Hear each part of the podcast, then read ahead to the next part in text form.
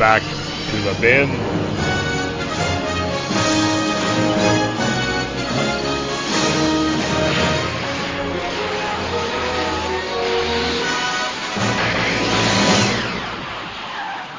Hello and welcome to Back to the Bins.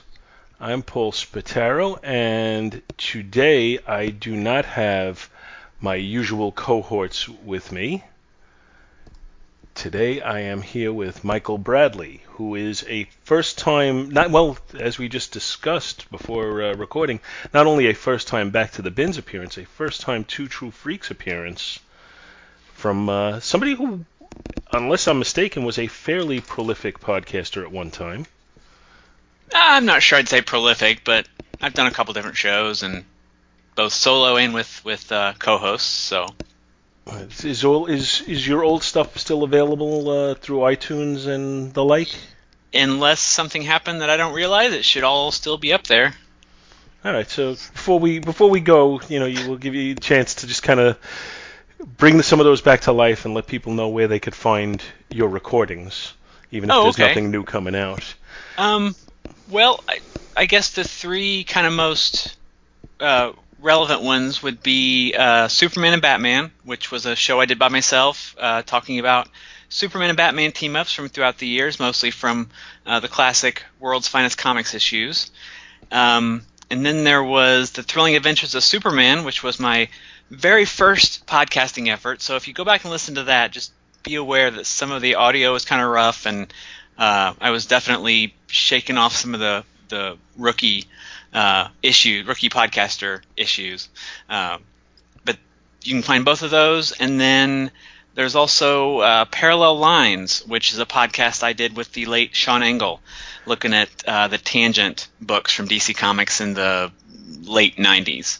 Um, I feel the need all... to add to that the late great Sean Engel because yes. Sean yes. was a great man. Yes. And uh, sorely missed. Good podcaster and a, a good friend. Yeah. Um, but you can find all of those at greatkrypton.com. All right, cool. And just by chance, through a Facebook encounter, I decided to invite Michael to come on today and do a couple of books.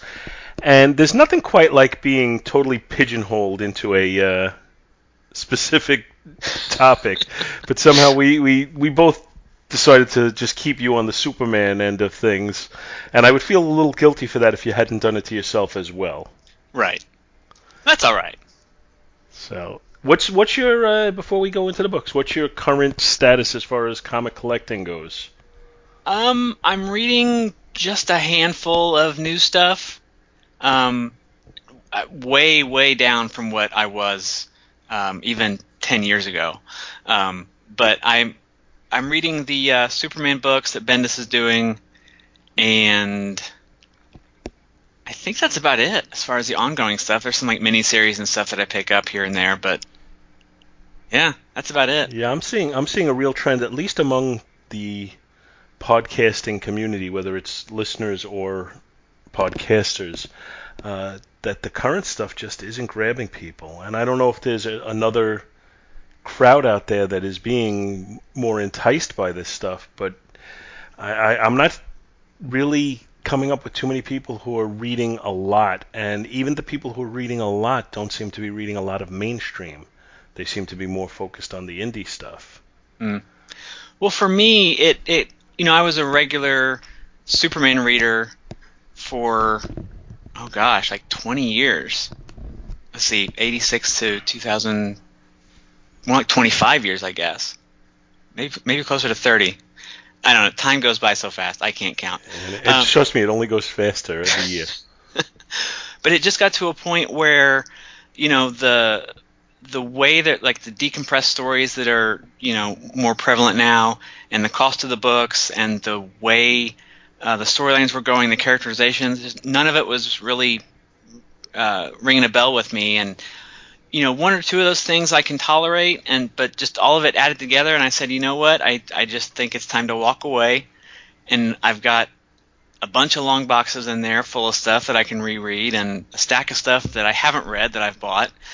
You know, I've got plenty to read. I think it's just time to walk away, and I I did come back when Bendis came to the Superman titles, but I don't feel that need to collect everything like I did once upon a time. Yeah, I think you know the the trend that I see with that is once you break the cycle and you miss a couple of issues and you lose that completist attitude that most of us have Mm-hmm.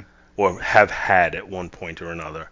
Once you break that attitude, then it's like, all right, you know, I'm just going to get what I want to get, and I don't care anymore. Like the, it, it kills the collector's mentality, uh, at least for the new stuff. For me personally, I still have a collector's mentality with Bronze and Silver Age books, Right. uh, but I have virtually no desire to have current things, and even the only the only interest I have in current things at all is if somebody who I res- whose opinion I respect tells me, "Oh, you need to read this series; it's really really good." But even then, I don't feel the need to own it. If I can take out a trade from the library, or you know, get it through, uh, you know, 50 cent bins or whatever it is, I'm I'm fine with that. Like I, I don't really care anymore about that I need this collection of anything really to me post 1990. Even I might mm-hmm. even say post 1985 or so, which I'm kind of now going before your before your start of it all. But you know, you got to remember I'm I'm a little older, so my heyday was in the mid to late 70s and the early 80s. So, Okay. You know, that and what came before it is really the stuff that interests me. There's a handful of series post 1985, but really is only a handful of series that I have any interest in. And I have a bunch of long boxes that I'm starting to divest myself of little by little uh, of this stuff that's more recent than that.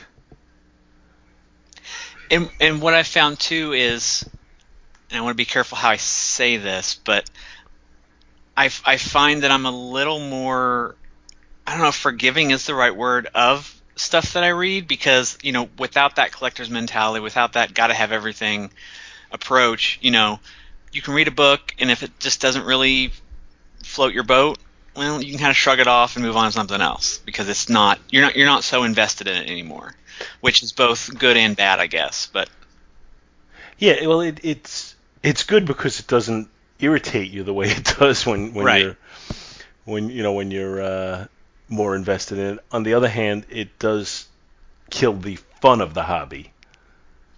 yeah, but I st- I still get fun out of going back to the old books and you know trying to fill holes from that stuff and rereading Silver and, and Bronze Age and Golden Age stuff. So Yeah, well, as as we record this, uh, New York Comic Con is about three weeks away, maybe four. Uh, but this is going to actually get posted much after that because of scheduling things. But I'm looking forward to going, and they have tables there and boxes and boxes and boxes of books that are a dollar or two dollars, and you know I can find Bronze Age books in there for those prices that'll fill some holes in my collection, and I'm I'm fully planning to to come home with you know a solid amount of books, but so it's not that I don't enjoy the the hunt anymore. It's just the focus of my hunt has changed, exactly. and and I don't have any excitement at all for uh, new books coming out. I just don't. Are you reading anything new or Not currently, no. okay? And I, I've the the most recent one I'm hearing people talk about is the Hulk. That somebody some people are saying that that series is really good, and I'm hearing some good things about the Bendis Superman run, but I'm also hearing that it's kind of it kind of already peaked and is starting to to drop a little. Hmm. So, you know, I don't I don't know. You know, I might look into that when it's out on trade, but I may I don't know. It depends on how easily it's acquirable. Hmm. So, but today we are looking at books from uh, what I don't know what year your book is from, 1998. and mine is from 1989. So we are going back a little ways. Uh, as the guest, I will give you the I want to option. I want to say that 1998 wasn't that long ago, but I as I was pulling it out of my long box, I realized it was 20 years ago. Yeah, I, I have that realization frequently because I'll think, oh yeah, that's not long ago, and you know, basically to me, 1990 isn't that long ago, and you Right. know, that that's coming up on 30 years ago, so it's just crazy. But uh, in fact, my book that I have today is 1989, so it is 30 years old, uh, and that just seems incomprehensible to me. But uh, as as the guest, I will give you the option whether you'd like to go first or second on the books. Um, why don't we do your book first? All right. Well, I picked, and here's I'll just give you the background on this one. This is a book that I found in a 50 cent bin at New York Comic Con about four or five years ago, and it's been sitting in my collection since then. And it's one that I've always kind of had a desire to read, but I never pulled it out and read it until we talked about doing the show today. And then I chose it for today's book. And then I thought that it might have been covered on the show already by other people when I wasn't on, but I don't. I looked and I couldn't find it anywhere, so I don't believe anybody ever covered it. Uh, and it's Lex Luthor, the unauthorized biography from uh, with the cover date of July of 1989. Uh, and it's a book that has a 3.95 cover price. So I got it for 50 cents a couple of years ago, so I was pretty happy with that. And it's you know prestige format with the uh, you know the I don't even know what you call the you know the spine bound. Uh, you know it's it's definitely a higher almost almost a graphic novel except for the fact that it's the size of a regular comic. Uh, it's got a painted cover on it of a kind of chubby looking Lex Luthor and it's done in I think a mock style of Donald Trump's Art of the Game, which only becomes more more, more more of a parody now with, uh, with, you know Lex Luthor having become president and Donald Trump having become president. uh, you know, there's, there's there's a little synergy going on there. Uh, it's written by uh, James Hudnall, who I'm not all that familiar with, and I, I, I did not get a chance to look up these people. Uh, illustrated by Eduardo Barreto, who I'm also not particularly fil- familiar with. Color artist is Adam Kubert, letterer Bill Oakley, and it's it's definitely made up to look like it's a real prose novel. Uh, if you when you turn the first page, it has uh, it, you know it's made to look like there's a flap uh, of a, of a cover on it, and I thought that was a really nice design touch. Yeah, I, I agree. I think it's kind of cool to you know to it, it definitely is you know they took out the stops to definitely make it look like a uh, regular novel, and uh, it opens up and it's like in a mountain cabin and Lex is there with uh, a I guess sexily dressed woman. She's got leopard pants and a uh, cleavage shirt and she comes walking with a VHS tape and uh, says, uh, "Go put on something more suitable." Or Lex says, "Put on something more suitable after I'm done watching this tape. I'll want you." And then he puts on a tape, and it's a recording of Clark Kent being interrogated for a murder. And he's not asking for any, uh, you know, for a lawyer because he feels that they'll be convinced that he's innocent. But as this story goes on, it seems more and more likely that we know he's innocent, but that he may not be able to prove that innocence. Uh, and it turns out the murder is of a gentleman named Peter Sands. Uh, and then we go to a flashback where he's woke, waking up and he's clearly filthy and hungover. Uh, you know, he's he's living in a rundown uh, place, and he's trying. To, he's he's a writer, a journalist, and he's trying to get some uh, some work, but people are turning him down right and left until he gets a call from uh, Ellen Fisher at Tinseltown Press. And she says the publisher's looking for more product, and he cited the book on the Marilyn Monroe murder that Sands had written, and he wants to. They want to know if he's doing anything else at this point. So he he just kind of goes through the stuff on his on his desk and he finds something about Lex Luthor and he says, "Oh, I'm doing an unauthorized biography of Lex Luthor. If you front me a check, I can uh, I, I, can uh, start doing it for you." And as the story develops, little by little, he starts looking into doing this project because they do front him a check, and he learns more and more about Lex Luthor, and it goes back and forth between the interrogation of Clark and his involvement because eventually Sands calls him in, but we'll get to that. Uh, and he's, like I said, as he's doing his research, he finds uh, an old school teacher of uh, Lex's who at first doesn't want to talk to him, but then she gets him to sit down and talk. Uh, an interesting point that really doesn't lead anywhere in the story, but it's just kind of a, you know, something that makes you say, huh, is she mentions that uh, as a kid he was friends with a young Perry White, which I just found to be kind of interesting. It does create that small world theory that uh, I've gone with a few times, but it's still kind of cool. She talks about two people who bullied him around, and that one day all of a sudden the two of them seem to have been in some sort of an accident, and they never bothered him again. Uh, we go into a little further, or he digs a little bit further, and we find out that uh, through his research that what Lex did was he bought an insurance policy for his parents and then had their car uh, sabotaged so that they would be in an accident. They got killed. He got three hundred thousand dollars, which at the time was apparently a lot of money, enough money for him to uh, to get started on his own uh, adve- you know adventures. And we follow Peter Sands as he's doing his investigation, and we keep seeing this one dude near him who's clearly following him and listening in to what's going on. Uh, Peter meets up with an old Vietnam War friend uh, who did some work for Luthor, but doesn't, you know, did, was not left with any good feelings about him. So he, he's willing to share some information. But then while they're talking, a car, which is being driven by the guy who had been listening to them, runs him down and kills him. And Peter starts to realize he's getting himself deeper and deeper into trouble. But then he meets with a woman who used to date Lex and gets even more information from her. Uh, but eventually, again, he realizes that he's kind of digging a hole pretty deep that he may not be able to get out of. He's got recordings of his interviews on cassette that he's keeping in a sealed bag that he hides in the uh, tank for his toilet. And he eventually, you know, realizes what kind of tr- trouble he's getting into, so he contacts Clark Kent and tells him if you can contact Superman to protect me, I'll share my information with you.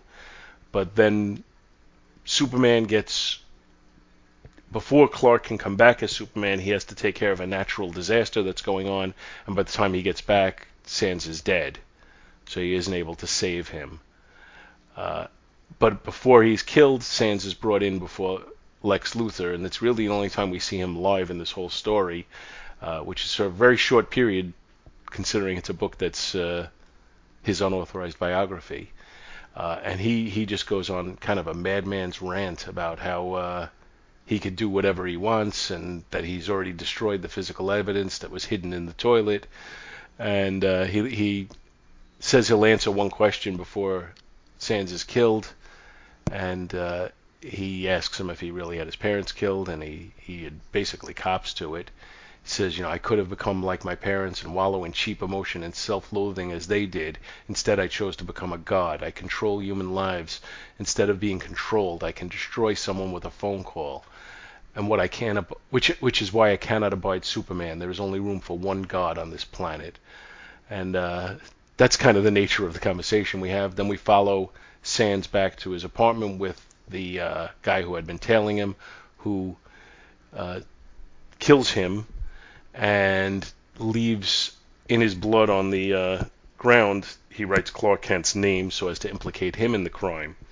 Okay, as, as things are just looking worse and worse and worse, a woman comes in and an attorney comes in, a female attorney, and says that they uh, have solved this uh, the murder and that the the prints on the murder weapon belonged to Edward Kelly, who happens to be one of the two people who bullied Lex when uh, when he was a young boy.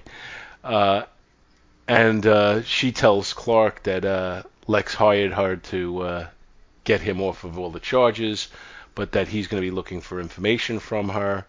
And uh, as your attorney, I'd advise you to cooperate. After all, you wouldn't want something like this to happen again. Then we cut to Lex, who's back with that woman from the very beginning, who comes in in a very sexy outfit, and we see there by the fire as they start to uh, get it on, and that's the end of the story. So I, I really enjoyed this. I, I'm surprised I let myself wait so long before I read it. To be honest with you, I, I thought it was pretty well done. It was very different from what I had anticipated. I thought it was going to be more of a just, you know, kind of a faux auto uh, faux biography uh, instead of being the investigation to put together the biography. Mm. Which I thought made for a much more entertaining story than just a rehash of, you know, he did this, he did this, he did this. The framing sequences, I think, really make the story. We already know what a Maniac Lex is. Uh, and by limiting his actual dialogue in the book to so little, it really does tend to emphasize how megalomaniacal, yeah, I got the word out, he is.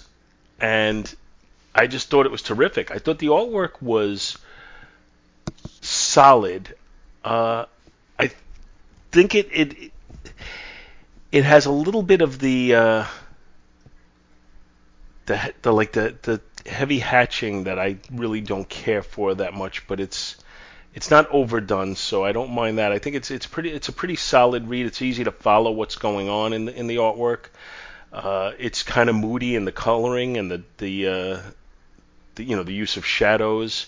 Uh, the flashback sequences are colored in a slightly different tone so as to make them stand out.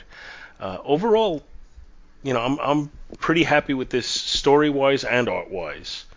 Uh, did, had you read this before, Mike? I had. Um, I read it probably in the early to mid '90s, somewhere in there, but I don't think I'd read it since. All right. What, what was your initial thought, and did you reread it for today? Oh, I cannot remember what I initially thought of it, but I did reread it for today.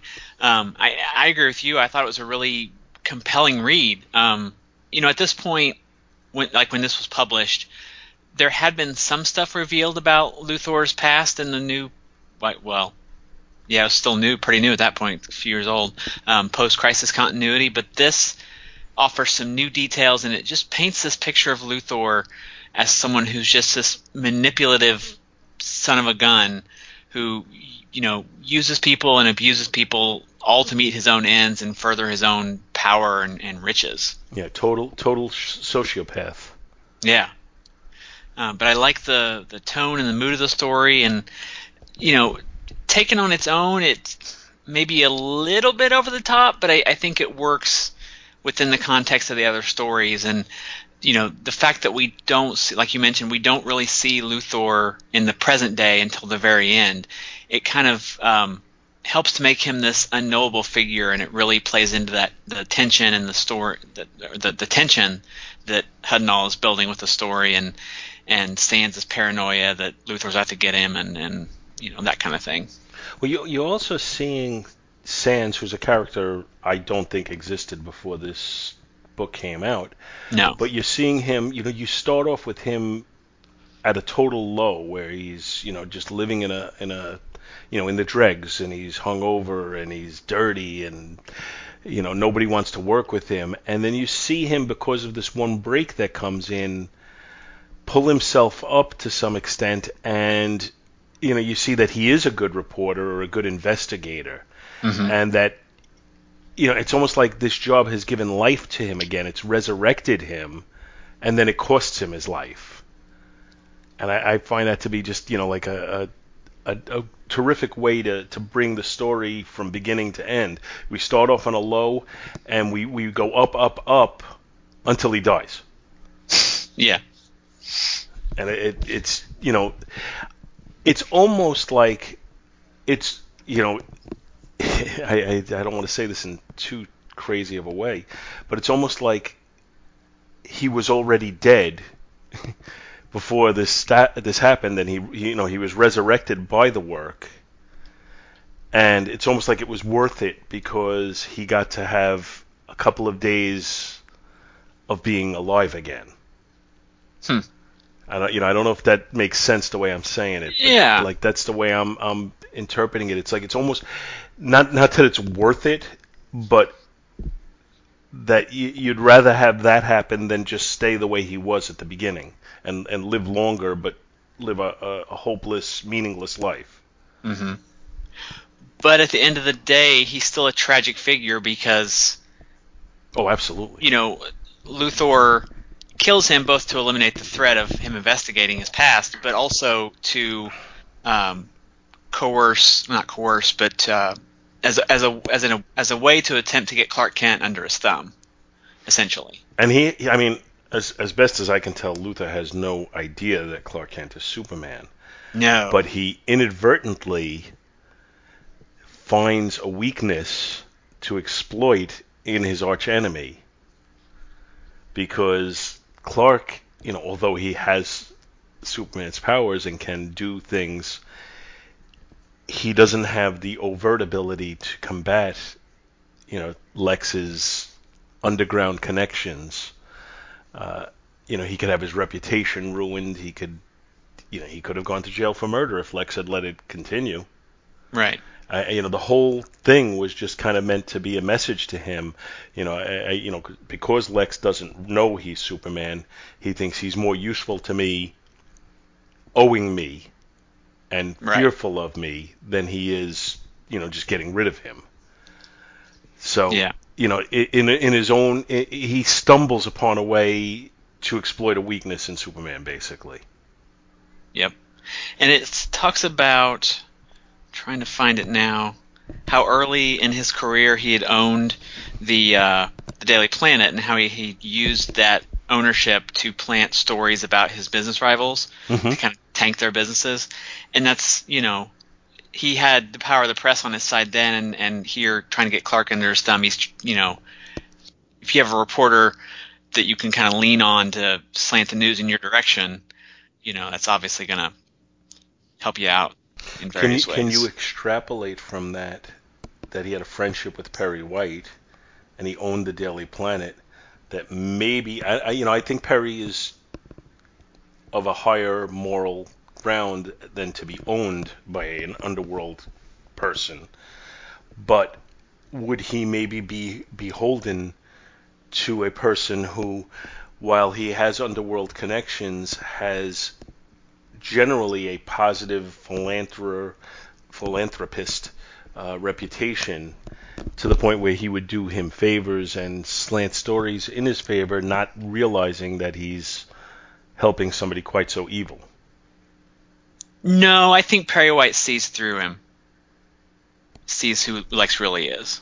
See, I, I, I don't really know because until this, I never really thought of a relationship with Perry White. So I'm, I, Oh, okay. and I can't think of a lot of interaction between the two of them. There was a um, in the in the post crisis continuity, and I'm I'm blanking on like the exact chronology of when it was all revealed, but they had a deeper history together. Uh, Perry's wife had an affair with Luthor, and then they had a son together, who Perry then raised as his own.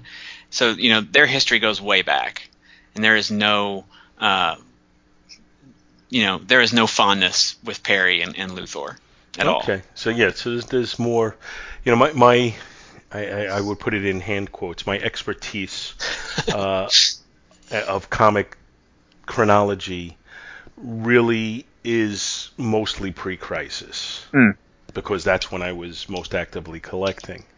So I mean, I still have a good working knowledge post-crisis, uh, but it's not as in depth, and it's it's got more holes in it.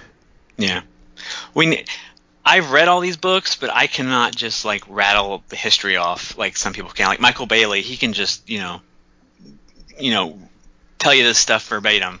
But me, I have to kind of sit and think through it and process a little more, but yeah.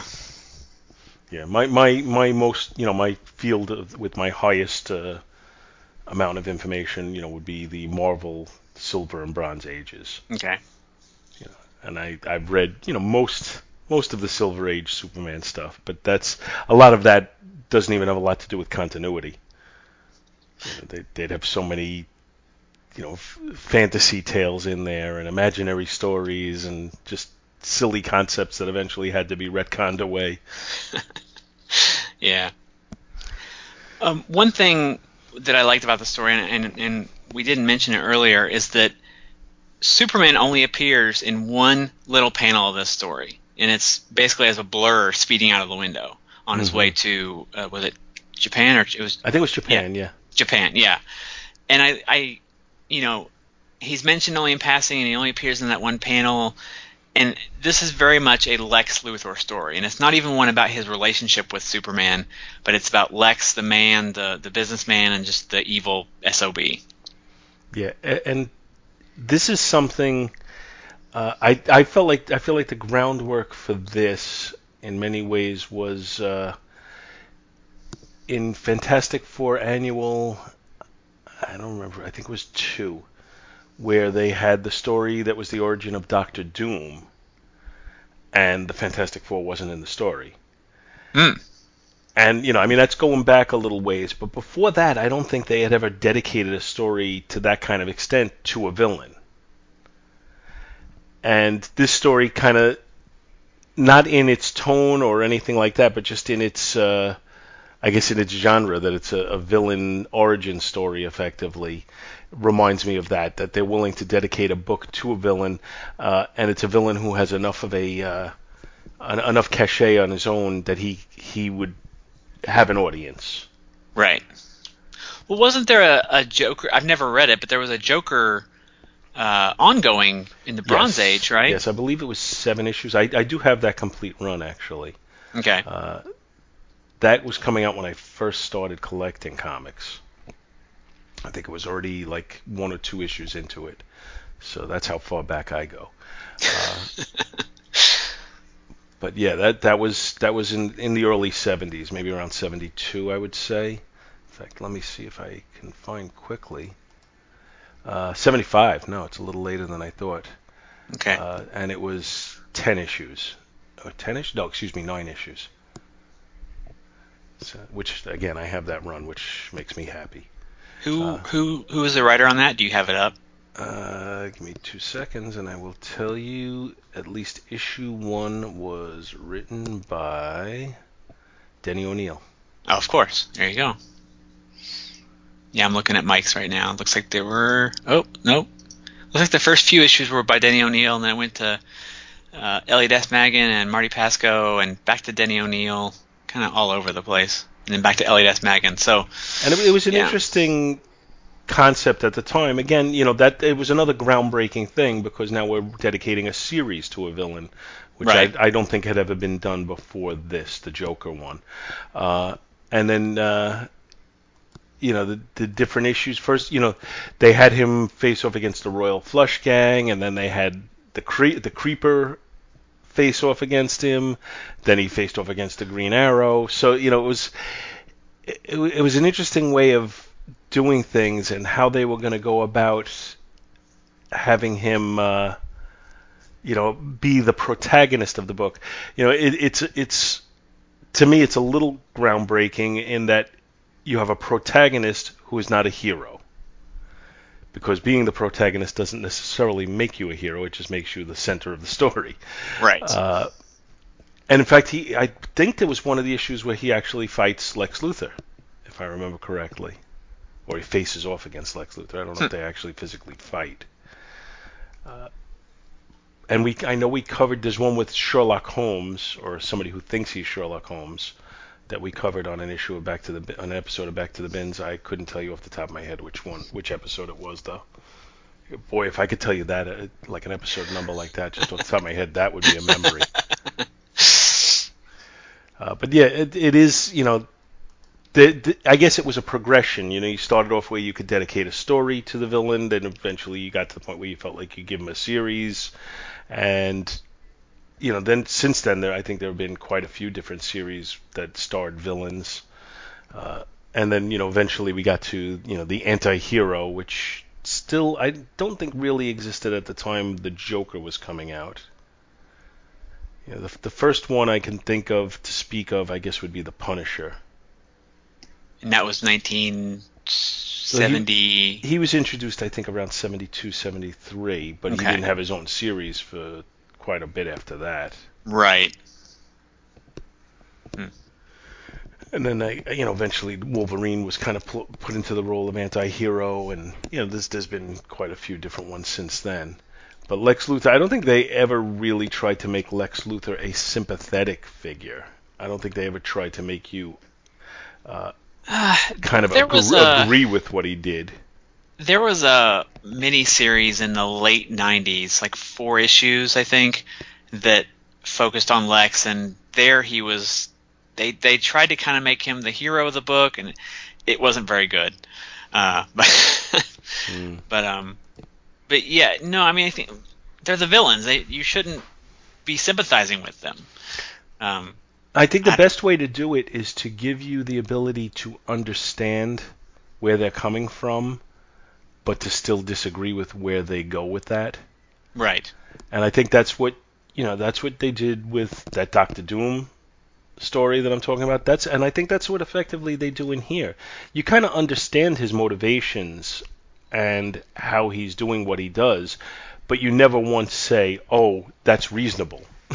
you know, you you you you you're fully set that he's a, a, a villainous bad person, uh, and that he reacts badly to the choices he has, but you kind of see where he gets there. Hmm. So, uh, like I, I said earlier, and I just wanted, I'd like to just comment again on the artwork. I do think that there's a lot of really solid use of shadow in this yes. story to to create a kind of a film noir attitude. You know, you you could almost see, uh, you know, if this was many years ago, you could almost see Humphrey Bogart playing the part of Sands. Ooh, that would be good. So definitely, def- yeah. to me, it definitely has that, like I said, that film noir added, you know, atmosphere to it, and I think. Uh, it, it, like it, that would be fun to see somehow if they if they could ever pull that off. Uh, I, I had in my notes about the art that it was cinematic without being 48 pages of widescreen shots. Yes, and and that is something in more modern comics that I tire of a little, and I, I think a lot of that is it's a combination of two things: the decompressed storytelling and the desire to have resale value for the art pages. Mm, yeah. That's that's what I attribute it to. And it also allows them to get a book done quicker because if you make one page a poster image, you'll be done with that quicker than if you do a nine panel grid. Yes. So all of that said, I think uh, we can get to some ratings on this book. I think the cover and its parody of uh, Art of the Game is really cool and it was compelling, and it's made what made me want to pick up this book in the first place. I think it isn't the way I visualize Lex Luthor because, like I said, he's drawn kind of pudgy on here. Uh, but just the same, I think it's an A cover. I, I really, really like it. The interior art again, a little. Some of the inking is not quite as clean as I'd like, but for the most part, I think it's really solid. I think it's moody. I think it creates an atmosphere, and I think the storytelling is solid. So I'm going to give a B plus to the interior art. And the story, the framing sequence, the attitudes, the dialogue, everything about it, I think is solid, and I'm going to give an A to the story. So nice. overall, I'm going to give the book an A. One thing I just thought of before I give my ratings. Sure. Um, you were talking about the the comparisons between you know Luthor having become president and then Trump becomes president. When they collected the President Lex storyline, they reused this for the cover. Mm. And that was within the past two or three years. Okay, so they, they did that with full knowledge then. yes, yeah, because it was after Trump was elected. Uh, but anyway, um, as for my ratings, yeah, I'm with you on the cover. I, it's a nice, uh, you know, it's kind of a funny nod, but I, I will admit that the the homage was lost on me when I first read this in the early to mid '90s, uh, and that was just me not being aware really of Donald Trump and his his book at that point. But I do like it, so I'm going to give the cover a B plus, I think. Yeah, we'll go with B plus. Uh, for the interior art, um, I like it a lot. The the noir framing of some of the panels and the lighting and the coloring and the scene transitions. It just it all works together really well to help keep the story moving forward and kind of sell the tone of the story. So I'm going to give that an A minus. Um, and the reason I say A minus is the coloring. I like it, but I, I just it's a bit much for the whole issue. I think maybe it would have been a little better served to have the flashbacks be just a, a little more um, neutrally colored rather than the, the I'm not describing this very well, but well, the, the, the uh, flashbacks are almost a sepia kind of, you know, washed out look. Well, not those flashbacks, but like the um, the you've got Kent in the present in the in the the uh, police station being interviewed, and then you've got the flashback to Sands in the near present, and then you've got the far away flashbacks. Okay, yeah. Yeah, and I think maybe having three different color palettes for those three different parts of the story might have helped it a little bit, but you know that's that's a very minor minor complaint. Uh, but for the story, you know, I'm with you. I like the the dialogue and the, the, the compelling nature of it all, and I, I just really like it, so I'm gonna give that an A as well. All right, cool. How about overall? Overall, mm, yeah, we'll go with A minus. All right, good deal. And that'll be it for this book, and then we'll move on to yours. All right. All right, so the book that I brought was Superman Adventures number 25. Um, Superman Adventures being the uh, tie-in title to the the uh, Superman the Animated Series, which was on, uh, as the top of the book says, Kids WB at the time. Uh, this particular issue was has a cover date of November 1998 and a cover price of $1.99. And the cover is by Rick Burchett and Terry Austin, and it shows Superman and Batgirl um, on the roof. It, there's the, the bat signal in the background shining off, and we have doves flying down by Superman's feet and bats flying off in the background, and they're both, you know, uh, Superman's very uh, heroic, standing akimbo with his legs spread and his arms on his hips, and Batgirl is leaping up, sort of awkwardly, o- over the uh, the bat signal. Uh, I like this cover quite a bit. It's actually uh, an homage to World's Finest Number One by Steve Rude, a painted cover by Steve Rude, which came out in uh, like 1990, I want to say. Uh, but the story inside is called or is titled Almost the World's Finest Team, and credits are Mark Millar writer, Mike Manley penciler, Terry Austin inker, Marie Severin colorist, Zylonol separations, Lois Buhalis letterer, Frank Berrios assistant editor, and Mike McAvennie, editor. And the story uh, in Gotham City, the Mad Hatter has taken Bruce Wayne hostage and threatens to kill the billionaire if Batman doesn't surrender his cowl by midnight. With Nightwing out of town, Robin missing, and time ticking down, this looks like a job for Superman. After a rooftop meeting with Commissioner Gordon and D- Detective Bullock, the Man of Steel catches up with Batgirl, laying down the hurt on the Mad Hatter's gang. Unfortunately, Superman's sudden appearance draws the Domino Daredevil's ire when the thugs realize that the Batman family's normal brand of um, five knuckle persuasion isn't going to work with Superman around. Between Batgirl's detective work and Superman's muscle, the two heroes eventually track the Mad Hatter to police headquarters, where he is using a variety of mind control headwear to keep the police at bay. Hatter also reveals that he has abducted Robin who is in the Batplane en route to a little mind controlled kamikaze mission in downtown Gotham. While Superman uh, saves Robin and prevents a tragedy, Batgirl deals with the situation at police headquarters, ending the Mad Hatter's mind control by knocking off his own top hat.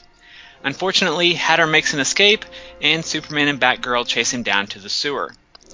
With miles of sewer tunnel and Superman's X ray vision being of no use due to lead based pipes, Superman uses Batman's cowl to lure out the villain, showing that sometimes compassion works just as well as punching a guy in the face.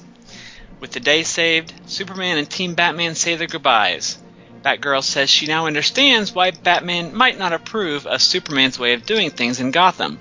But Batman corrects her, saying that even for a city like Gotham, sometimes it's good to look up in the sky.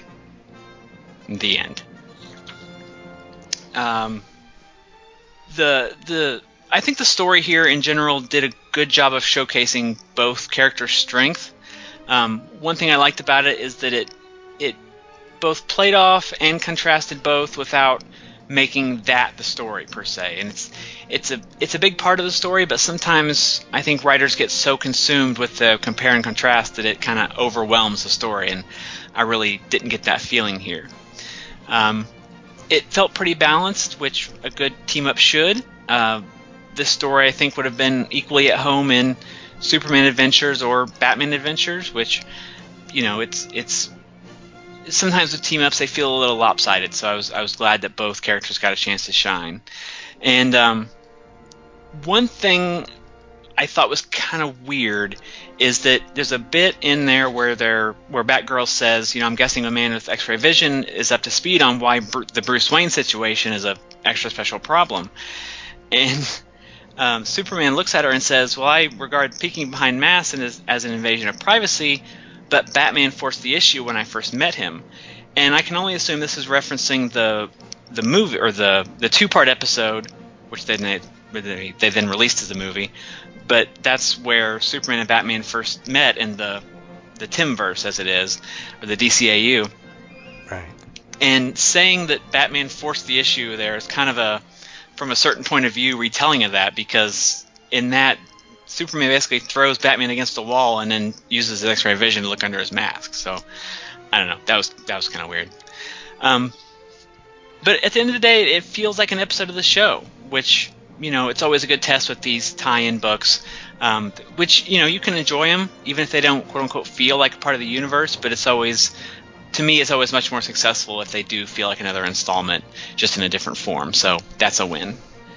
Um, art wise, it's good. You know, nice dynamic action. It sticks to the models of the cartoons, but still feels like the artists were able to kind of put their own spin on things to a degree. So, yeah, I don't really have as much to say about it as I did with the with the Lex Luthor book, but that was a much you know meatier, more meat on the bone, so to speak, than than this issue. So yeah, and and there's a reason for that. I mean, yeah, you know, there's a different audience that they're shooting for here. And I think when I read a book like this, I have to acknowledge that I'm not the audience they're shooting for, except on a superficial basis. I mean, I do have, you know, some interest in any superhero things, but, you know, this this is definitely meant to, you know, to satisfy a younger audience, to appeal to a younger audience, and present these characters in a way that they're gonna hopefully latch on to and eventually work their way up to the more sophisticated stories. Mm-hmm. Um, I enjoyed, uh, you know, the Batman cartoon. I enjoyed the Superman cartoon, and I really, really enjoyed the uh, Justice League and Justice League Unlimited cartoons.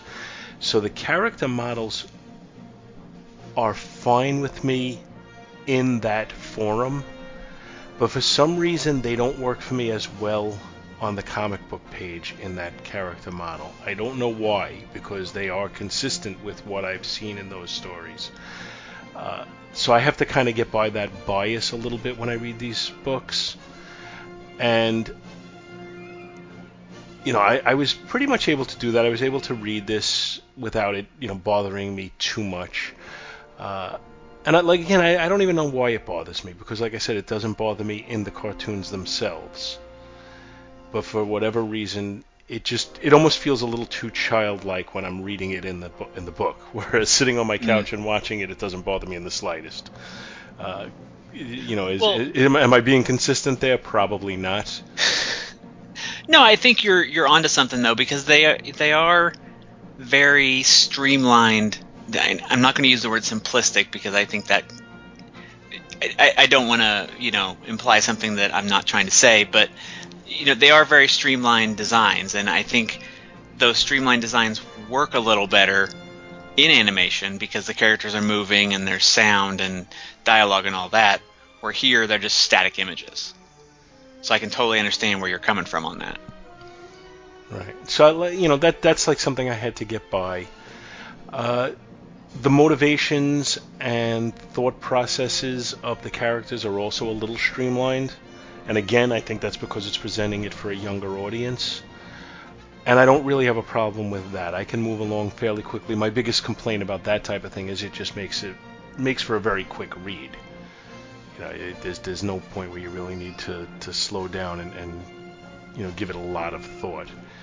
Uh, but oh, you know, as a general rule, I think the thing that they definitely give the most uh, thought to, or the thing that, that presents the most interesting thing from a uh, uh, an idealistic approach is the different way that Superman and Batman or the Batman family will go after these people and and what what they're willing to do and how the the bad guys actually uh, take solace in the fact that Superman is there because now they know she won't hurt them. Right. Which I, I, I you know it's obvious and yet it still seems a little uh, you know something that you have to have pointed out to you to some extent or at least I had to. Uh, I, I, you know it's not something I had given a lot of thought to in the past. Uh, and and as I was reading this and we got to that point, I thought, well, Superman needs to, to do something to show them that he can he can get down and dirty just like they do, and and, and we get to that point in the story where he does. Uh, so, you know, I, I think that that's important to, to show that, uh, you know, they they brought Superman into a point where I feel like they almost made him look a little silly because he was shown to be ineffective but then he overcame that by doing things a little differently. Mm-hmm. And I, I'm glad they added that aspect of it because if they just left it that oh well he's ineffective yet you know Batgirl with no superpowers can totally outdo him, I I don't like when they do that to Superman. I don't like when they do it with Batman at all, and I certainly don't want them doing it with Batgirl who's you know a, a younger less less able version of Batman. Right. I, I don't want to see everybody just outdoing Superman all the time. I, it, that makes me very bothered. But to show that they approach things differently and he's still able to overcome that, I'm good with that. I can deal with that. How did you feel about the gag at the end of that scene? Which gag? I'm about Superman buying the guy coffee. Oh, it's probably a little dopey, but it yeah. did make me smile yeah, same here. I've I, that stuff kind of makes Superman look a little milk toasty, but um, but yeah, like like you, it, it did make me smile. Well, you know, though I'm taking it from the perspective of he he's able to do what he has to do. He's willing to to take the steps he needs to, but that doesn't mean his moral code is going to change, and that doesn't mean he's not going to feel bad when he has to, you know, basically strong arm people. Mm-hmm. So I feel like it, you know it does create a character moment, and I'm good with that. Okay. Uh, it, it may be, you know, maybe I'm making excuses for them. I don't know, but it, you know, it, made me smile, so I'm willing to to stretch a little bit on that. Uh, I don't, you know, I don't know if maybe we could have used a little bit more of the Mad Hatter and his motivations, or maybe we're better off that they just left him as almost a uh, a background character in this particular story you know, he he's the Deus Ex Machina that they need to, uh, or not the Deus Ex Machina. He's the you know the uh, he he puts things in motion to create the situation where they have to do all of this stuff. But he he's never a threat in and of himself. Mm. Yeah, it was a little weird the characterization of the Mad Hatter because at one point they he starts talking about you know, all I wanted to do was steal a cow, and now he's turned me into one of the biggest mass murderers in American history. And it's like they're trying to paint him as sort of this um, delusional, sympathetic, delusional character.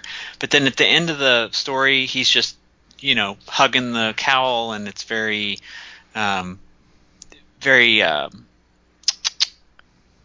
charm, not charming. What's the word I'm looking for here? Um, well, he, he he almost seems to me to be a little pathetic, and yeah, and you you have sympathy for him because he's just so, you know, it, it's like he's a simpleton.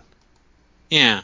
Uh, you know, or, or you know, you, you you start to feel that you know he's he's obviously got some sort of psychosis or something, and and you start feeling you know like well you know it's it's hard to hate somebody who you feel is doing what they're doing because they're mentally ill.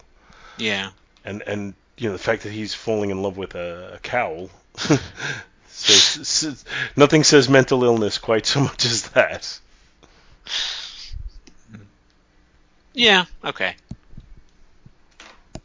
At least that's that's how I'm viewing him in this.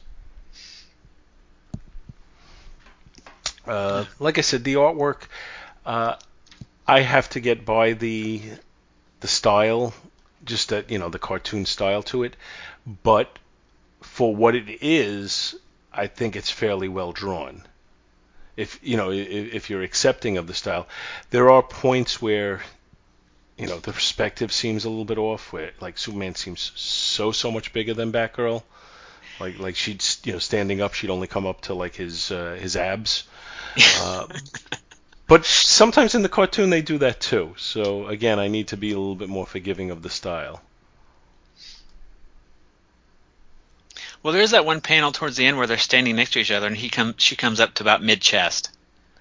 So, hmm. right, I, yeah, I see that one. But then on the next page, oh wow, hmm, yeah, I totally get where you're. That he does look a bit large compared to her. They, I mean, they're drawing her as if she's eight years old in some of the panels, and and then Robin is even smaller than her so he's he's drawn about the size of a five year old. You know, I mean, it's just. Uh, you know, I, I, it's it's not very true to life, but then I, these aren't meant to be true to life. So I again, I have to be a little bit more forgiving of them because of that. You know, not not not so much forgiving as willing to turn a blind eye to. Okay. So you want to go ahead and rate this? Sure, it's your book, so you go and I'll follow up. Okay. Um, the cover, I I really like this cover. I think it just showcases both characters. You know, Superman looks so heroic, and Batgirl like she looks like she's having fun. Um, so I'm going to give the cover an A. Yeah, I'm going to give it an A. Uh, interior art. Um, the the animated kind of style doesn't. I think it sits better with me than it does you. Um, so I'm to give the, gosh, you know, I think before we talked just now, I probably would have given it a, a low A, maybe a strong B. But man, I I don't. Uh, I'm looking back at that panel now of, of all of them standing together and just like the this disproportionate sizes. Hmm. I think I'm going to go with a strong B on that one, maybe B plus for the interior art. Mm-hmm. Um, and then story wise, uh, I will give it. Uh, I will give it a B, A minus. okay. I didn't plan my grades before we started talking. That's okay. Uh, not a problem at all. Uh, the cover, for what it is, is very well done. Uh, it's probably one that I would, you know, if I were in the comic store and I was looking to pick up my week's comics and this came out, it's probably one that I would pass up based on the fact that I know this isn't intended for me. Okay. But the cover is well drawn enough that it would be tempting just the same. So, for that reason, I think it succeeds because it would make me stop for a moment and look. So, I'm going to give it a solid B on the cover. Uh, the interior art, I'm, I'm trying to overcome the fact that it's not just a, not a comic style that I really care for. You know, too too much, uh, too cartoony. Uh, but it's intended for a different audience that's going to appreciate the cartooniness more. So I'm trying to look at it, you know, with with the eye towards does it does it effectively do what it's meant to do, and I think it mostly does. There is, you know, as we've probably pointed out too much now, you know, the, the disproportionate sizing here and there. Uh, but otherwise, it's pretty true to the comic style. You could see them almost taking these pages and animating them. Uh, so I'm gonna say I'm gonna go with a B minus, but still, you know, still a B grade. Uh, and story-wise, it's, it's a, a simple telling, but it's kind of fun to read, and it does give you some food for thought that we talked about a little bit. So I'm going to say a B on the story, and I'm going to give the book overall a B. Okay. Not you know not bad for a book that is not intended for me. Right. So, all right. So that'll do it for our two books for this week. Thank you everybody for listening, and thanks Michael for coming on. Hey, thanks for having me. I got to read two comics that I haven't read in several years, so it was a, a good evening. Uh, it was a good evening for me as well. So thank you for uh, for coming on, and thank you for getting me to read uh, two books that I might not have read tonight. and uh, we'll see you all next week. Bye. Thank you so much for listening to our show, and we hope you'll continue to join us each and every week for more good old fashioned comic book back issue awesomeness. You can contact Back to the Bins to leave feedback, comments, questions, suggestions, and criticisms via email at bins at twotruefreaks.com or by joining the Back to the Bins group on Facebook. Back to the Bins is a proud affiliate of the Two True Freaks Internet Radio Network, which you may find at www.twotruefreaks.com. Two True Freaks is a registered trademark of DiManzo Corps of Milan, Italy. All rights reserved. Please take a moment to stop by the twotruefreaks.com site and check out their many other fine podcasts, won't you? Thanks, and we'll see you next week.